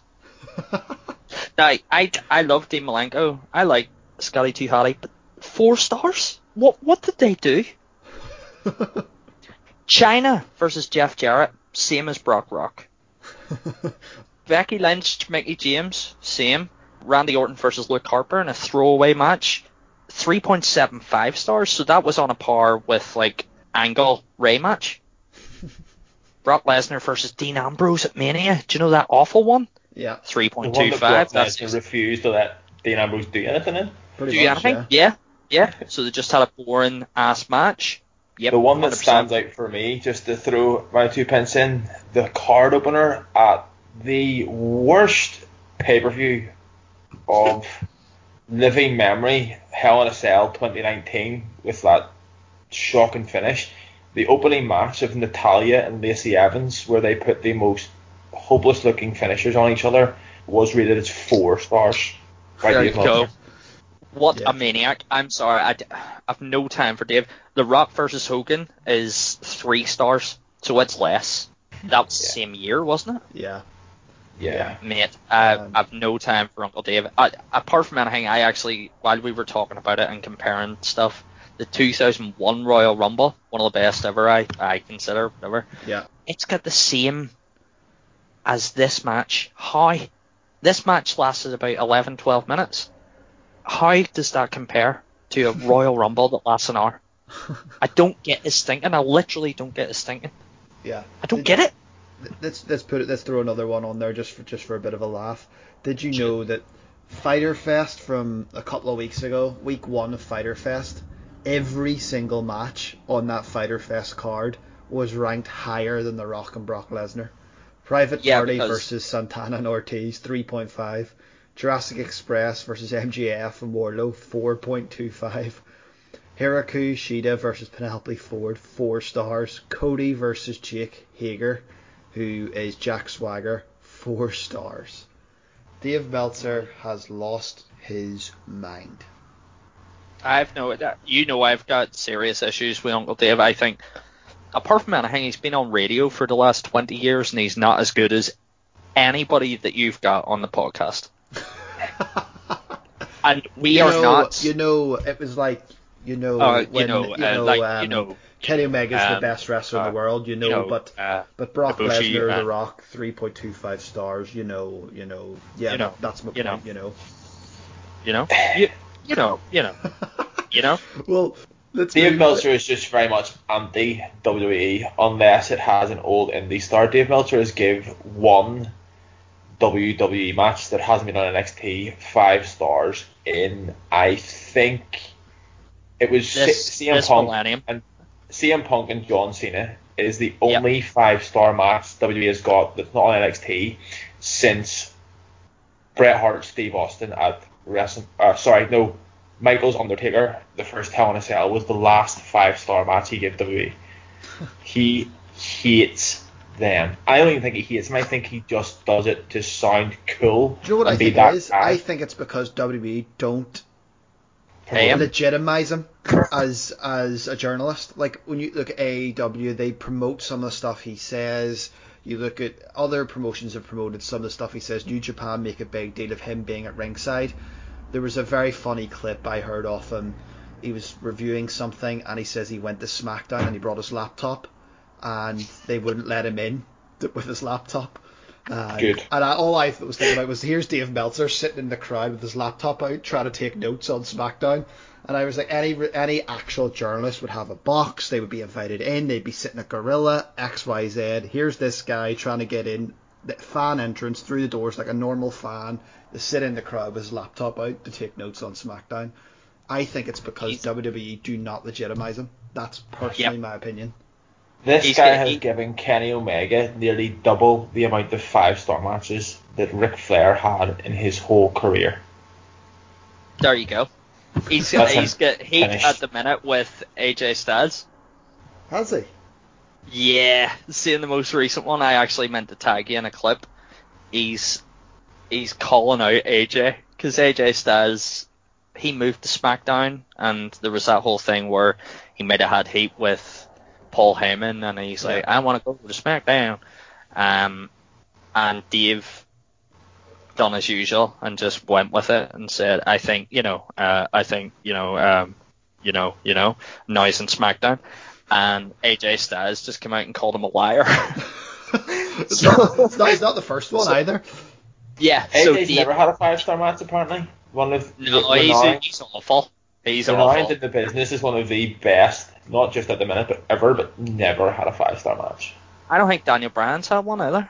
According to Dave, Yeah. like with me looking back, I'm actually because I did like look back at all his five star, and I'm like, do you know, there's only been like less than 10 five star WWE matches ever. I think a Do you know, few- uh, a few of them are in Andre, NXT. Andre versus Hogan, WrestleMania 3 got Oh, was- minus four stars. part of this, part of the star rating, I always believe was crowd interaction. But I brought it up to you that Fighter Fest wasn't in front of a crowd, Yeah, yeah, and all those were better than Rock Brock. yeah. Well, now that we've buried, we've buried Uncle I- Dave. Let's stick with I'm, Rock I'm kind of cross with this for giving him any sort of, not that we're a massive platform, but give him any sort of publicity that massive. wasn't making me cross. But moving that's- on, that's- moving on to Rock and Brock. I've said what I think. Spud, you're up. Rock and Brock, hit me. Cool. Um, right, like you said, the laying the title down and running. I thought that was a great start. I talked about JR being the star of the Triple H HBK match. Heyman was the star for this. He was shouting for Brock to make pins constantly. Yeah, He's like, pin him, pin him, pin him. It's like there's that urgency, and he he's brought it all the way until he beat like Undertaker uh, for the streak. He's always been like there shouting. I really like that, and the fact that he could put through a table as well with the safest rock bottom through a table ever. Like Rock hugged his head the entire way down, and like sat him down like a little baby. Love that. Um, him getting involved is great. Cole versus or Cole and Taz were fine. They were fine. Like Alan was saying, he's uh, Michael Cole is not as bad if you're not hearing him at every show and if everybody else doesn't sound like him. Um, Brock was in control for most of it. Well, not most of it, but a good lot of it. He was always like making comebacks. This is peak Brock, where it was like before he got the sword tattoo, and he's on SmackDown. And he's the guy. It's like a cheat code on SmackDown. Here comes the pain. Use Brock, and you're guaranteed to win. He did that backbreaker thing where he did three in a row. He Yeah. was doing burp hugs. He was focusing on the ribs. Yeah. Love all that. I really love that. Um, the Rock looked like at one point he looked a wee bit checked out. I think the crowd got to him being so pro Rock. I mean, it's different when you're against Hogan at Mania. This is against a, a fella that was five months into his career, his main roster career, and you're getting a 50-50 John Cena kind of style crowd Yeah. saying Rock versus Brock. It's, I think it got him, and to his point, he kind of started working heel a little bit, just little things, and he was looking at the crowd and kind of giving them the stink eye. Um, they did a double kip kip up loved that, and it was timed to perfection. They were obviously because the referee was counting them both down, so I think it's once he says five, we'll both get up, and it was to perfection. Uh, the crowd want Brock Lesnar to win. Yeah. I have never been a massive fan of The Rock in the ring, uh, but this is one of his worst matches, like wrestling wise, strictly wrestling wise. So his arm drags and his leg whips, sloppy, sloppy, sloppy. It's the worst sharpshooter. I know it is, and everybody said I have put a sharpshooter on better. I've seen enough. I did it. I had little brothers. I put them in the sharpshooter. 100%. Everybody did. But he was holding his legs. See if you go back and watch this, and I actually want you both to do this just to see him. Brock's knees were on the ground. So he's literally just holding his ankles. So what the whole thing was with the sharpshooter, you're meant to hook it, and Bret focused on the knees, and Owen focused on the knees. He's like grabbing onto their, their knee braces and wrenching back. Uh, the Rock just hooks both legs, tucks him into his armpit, and just sits there. It's awful. It's it nearly it nearly ruined the match. I'm not gonna lie, it really put me off. It's the worst I've seen him do because I don't know if he could be bothered or he was focused on going to do that absolute masterpiece that was the Scorpion King. I don't know. It, it just felt a wee bit like the Rock couldn't be bothered. Taz at one point says the crowd isn't digging the Rock, which I like because these days they would just go, "Oh, we've got a a, a crowd tonight. We've got some some vocal crowd." And, Yeah. Uh, you know, or back in the day it would have been, "Oh, we're in Bizarro World in Can- uh, Canada or whatever." Yeah.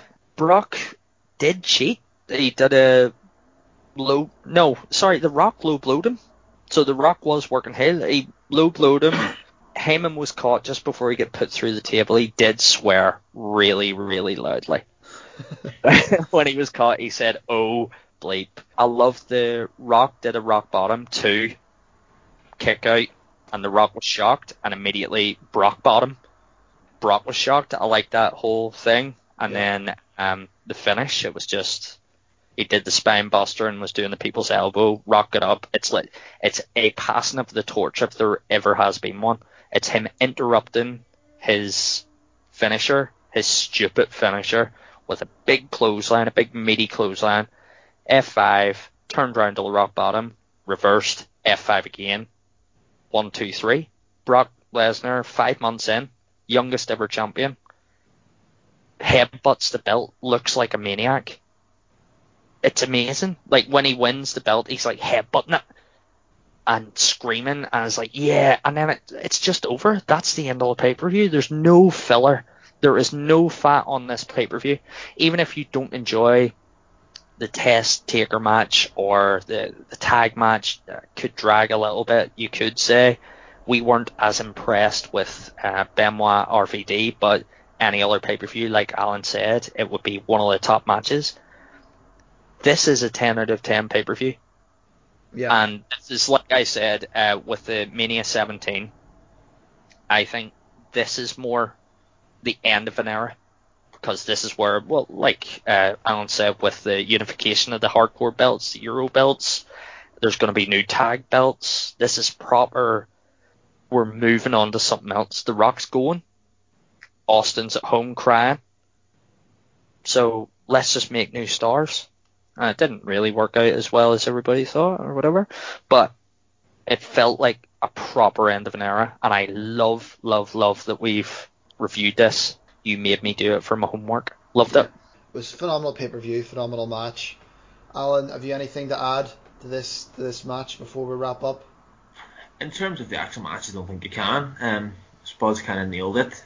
It, The Rock, The Rock came in was supposed to be the face, and Lesnar was supposed to be the heel, but I think the fans had checked out on The Rock a bit more than he checked out on them because they're kind of sick of him. The Rock at this time was kind of going off for a few months, doing something movie wise, and then coming back and she's like, "Oh, I'm the champion again." and The Rock did get bugged by the crowd. Was this the pay per view that he did the big like after pay per view speech and they just booed the life out of him and he Yeah, it's, had on, his little it's, rant on, it's about on YouTube. It's actually quite funny. He no more sing along with The Rock. Um, no, that that was the promo in Toronto, but this one was he did cut a promo after the mic saying he was going. They sort of were booing him and stuff, but once he set the mic down and started to walk out, they were like cheering and clapping him, and he, it was sort of a, it was almost like a bit of banter between them.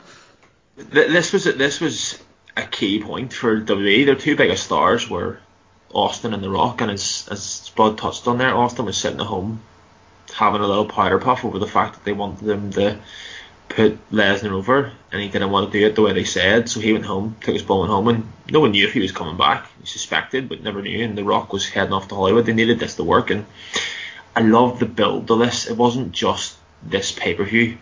The build of this in so many of the matches. We already touched on the build to um, Triple H and, and Shawn Michaels, and even the it's quite a quick one for Angle and um, Rey Mysterio and stuff at the start, but they didn't just shoehorn Brock Lesnar into this match. They started him off where he came out, he destroyed Hogan, and they touch on it, and the Heyman brings it up where they ended Hulkamania, and the the commentators touch on it during the match. He won the King of the Ring. He robbed through the King of the Ring tournament, and it was the first King of the Ring that they gave a title shot at SummerSlam since Mabel, who went on to Viscera, won it in like 94 or 95 or something. So it all made sense. And he went over RVD, um, which I thought was a nice touch because RVD was like Heyman's guy, and Brock was the new the new guy. Um, so they built it really well. The Rock was the man. Um, while I wasn't particularly a fan of The Rock in the ring, I think he had to have someone across from him who he could really bounce off. He obviously had incredible matches with Austin and, and stuff. And I don't think he was the best in the ring, but he was so charismatic that you just couldn't dislike him as a character. I agree with Spud's taking the sharpshooter. Um, I think some credit needs to go. The only thing that saved that sharpshooter was the commentary. I think it was Taz bounced him, or no, actually this might have been sorry, I'm stealing Michael Cole's credit here. Because Michael Cole bounced in and tried to make it look a little bit better. Even they recognised that The Rock had kind of half-assed that and talked about how Brock was too strong him to get him in a property and tried to sort of save it a little bit. And I loved the Brock bottom. I thought that was it was probably pre-planned and, and written down for them, but I thought it was very witty at the time. Heyman is fantastic on the mic, but back then he got involved in the matches. He didn't just stand there shouting, I'm an advocate. Um, his sneaky wee grab of the rock and choking him and, and slapping him, and then it was a safe bump, but he still took a bit of a bump. It really sold the match. Me, Heyman was super in this. He coached the rock. It was like every move. He was a proper manager wrestlers managers come now and they stand at the side, they bang the apron a little bit, they maybe distract the referee. He managed Brock through this match as if this is a fresh guy. You almost were bought into the fact that Brock, while an absolute freak of nature, is fresh and Heyman is there to guide him through this.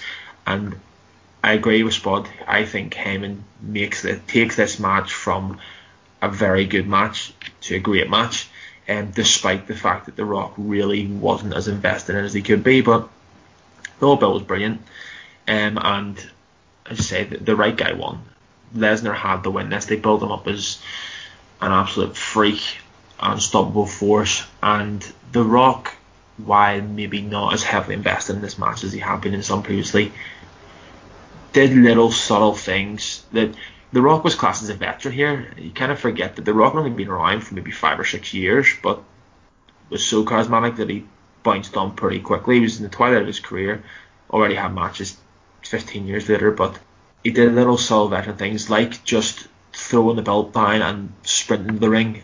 It kind of was a case of, okay, The Rock isn't coming in, going on to every ring post, showing off with his one of the coolest things that anyone does with a belt where he just whips it back over his shoulder and I think it's one of my favourite images in wrestling but he's like nah not having that. This guy needs to be taken serious. And I think things like that really put Lesnar over as as an absolute machine. And then the, the very fact that there wasn't 18 kickouts every title match at a big pay-per-view nowadays it's finisher kick out finisher kick out finisher kick out over and over again. It wasn't that. There was a rock bottom.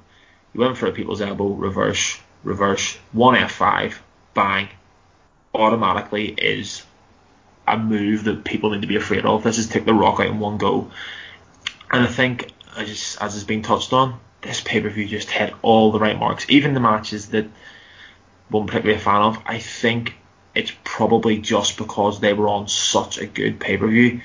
There was so much about it that was great that stuff that was just good f- seemed to fall short. Um, but yeah, th- this match I think, I think The Rock, even though he wasn't specifically in it as much as he used to be, was the right guy here. He was the guy that went out and made Brock look good because let's be honest, in terms of the, the top top guys, bar Shawn and Ric Flair, The Rock probably sells moves better than anyone else. You know, he makes stuff look like it's impactful and Lesnar came out of this looking like the guy that lead the WWE for the next ten years. Unfortunately, it didn't work out that way, but you know, they they couldn't have built them up any better. And this was a culminate. This wasn't just a pay per view that happened within a month. It seems to be a lot of the time it's okay. What do we do for the next week? This was built up from the minute that the that Brock came into the WWE.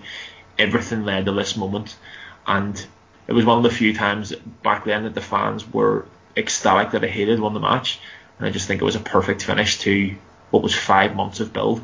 Perfect finish to probably a, as perfect a show as you could probably do at that particular time, given the talent and stuff. It was excellent. It was fun. As I said, 15 out of 18 competitors on the main show were world champions at one stage, and that really does define the quality that was on show in this SummerSlam, in my opinion, anyway. If this was a Mania card, you'd be happy enough. Yeah, 100%. This is literally like a semi mania. It's like a half mania because there's double the matches every mania. But you'd be buzzing for this to be the mania 2003 or whatever following it. 10 out of 10, lads. Honestly, I've, I might rewatch it tonight yeah, just to. Just solid show from start to finish, isn't it? You know, Yeah. e- everything's good. There's even as Alan said, the matches that we were, that we weren't too bothered about, they were still good matches. It's probably just hurt by the quality of the card more than anything else. You know, even of, of the character. You know what I mean? Like Undertaker Test was decent enough, but because it wasn't Dead Man Undertaker and you were kind of bored of that Taker, it sort of made Yeah. you switch off a little bit. Yeah, it's literally um, like we've already said. I think we're casting like the RVD Benoit match would have been the best match in any other uh, pay per view of that year. Yeah. You know what I mean? It's a, it's it's a strange thing. It's it shows how good the pay per view was, top to bottom. Yeah. Just if you've nothing to do and you've the WWE network or somebody you know has WWE network, just go for it. Just whack it on. It's Yeah. it's an easy watch. It's not even that long. Plus the Fink's in it talking about puppies. what can't you love? There was nothing on the card. I've, I've touched on it before. I love to just suspend reality and watch it and just get lost in, in the in the action that's going on. One of the things that bugs me more than anything is when you're watching something and 30 seconds before something happens, you think they're doing this to do this in a minute. There's none of that in this card from from top to bottom. Even like they do spots. Shawn has his elbow drop off the ladder. You know they have their interferences. There's nothing that you look at and think this is so obviously what's going to happen next. Everything just seems smooth. Everything flows. Everything makes sense. Even stuff you don't particularly like, like the the roll up finish, it all makes sense when you see what comes after. It's it is wrestling as it should be. I can't really say too much about it. I'm glad I, I never well I probably never would have watched th- this pay per view again um, if we hadn't been doing this. Um, as much as it's a privilege to, to join yourself and Spud, it was it was great to go back and watch this because Yeah. I enjoyed it. I sat and Let's- watched the whole thing through, and it, and it was over too soon. And it's not often you say that about a pay per view anymore. Yeah. Let's both thank Potsy. Thank you, Potsy, mate. Thank you for Thank you, bringing us back in the our lives. What a guy. We'll do it again next year and see how we feel. Yeah, we'll review it again. We'll do the whole thing Oh, again. test is useless. Maybe by that stage I'll have over my bitterness about Shawn. Need to get Um, over this screw job, man. Yeah, I was gonna, I was gonna say maybe, Bret's maybe, over it. uh, Bret, Bret, You know isn't, Bret isn't over it. Brett is not over it. Maybe a year from now, Dave will um will have seen sense with his star rating, but he probably won't. But he may have retired. He'll be AEW TV champion or something by then. That's a great show, It is, actually. Odds on to the have next taken TNT over. champion, the only person Cody Rhodes will drop the belt to. five, five star. well, gentlemen, it's been an absolute pleasure. I know it's late with you. Go and get the bed if you're going to bed, or continue to drink some beers, Spud. I'm assuming you're having. Cheers. I'm assuming you're having a few cans. I heard you opening a can earlier, so I thought I meant to say to you about enjoying your beers. That's why I had to. That's why I had to have the toilet break, man. Toilet I'm break. about a six pack deep, but yeah. well, as always, it's been an absolute pleasure, gentlemen. Alan, first of all, from you, thank you so much. No problem, Ryan. Thanks very much for having me, and enjoy your evening. I will speak to you all again soon. Well, Spud, thank you as always for coming on, and would you please give a shout out to our favourite band? yeah, I'd like to shout out the fake Was flirtations. No, they're second. they didn't allow us. No, the fake flirtations for giving us closer as the use of our theme tune. I guess they've got an LP on Spotify. Check them out. Give them a like on Instagram. Give me a like on Instagram. I'm Aaron Spud. You can see what kind of food I'm eating on there. That's really fun. Or you can go on to AaronSpud1 on Twitter and tell me that everything that I've said is a load of rubbish. Thank you uh, for having me, Patsy. I always, I always love coming on here, but I'll, As always, I'll speak to gentlemen. you soon. As always, good night, gents. All the best. Thank you for listening to the podcast with me, your host, Darren. Please follow us on Instagram and Twitter at the podcast. Thanks for your time. Stay safe and tune in next time.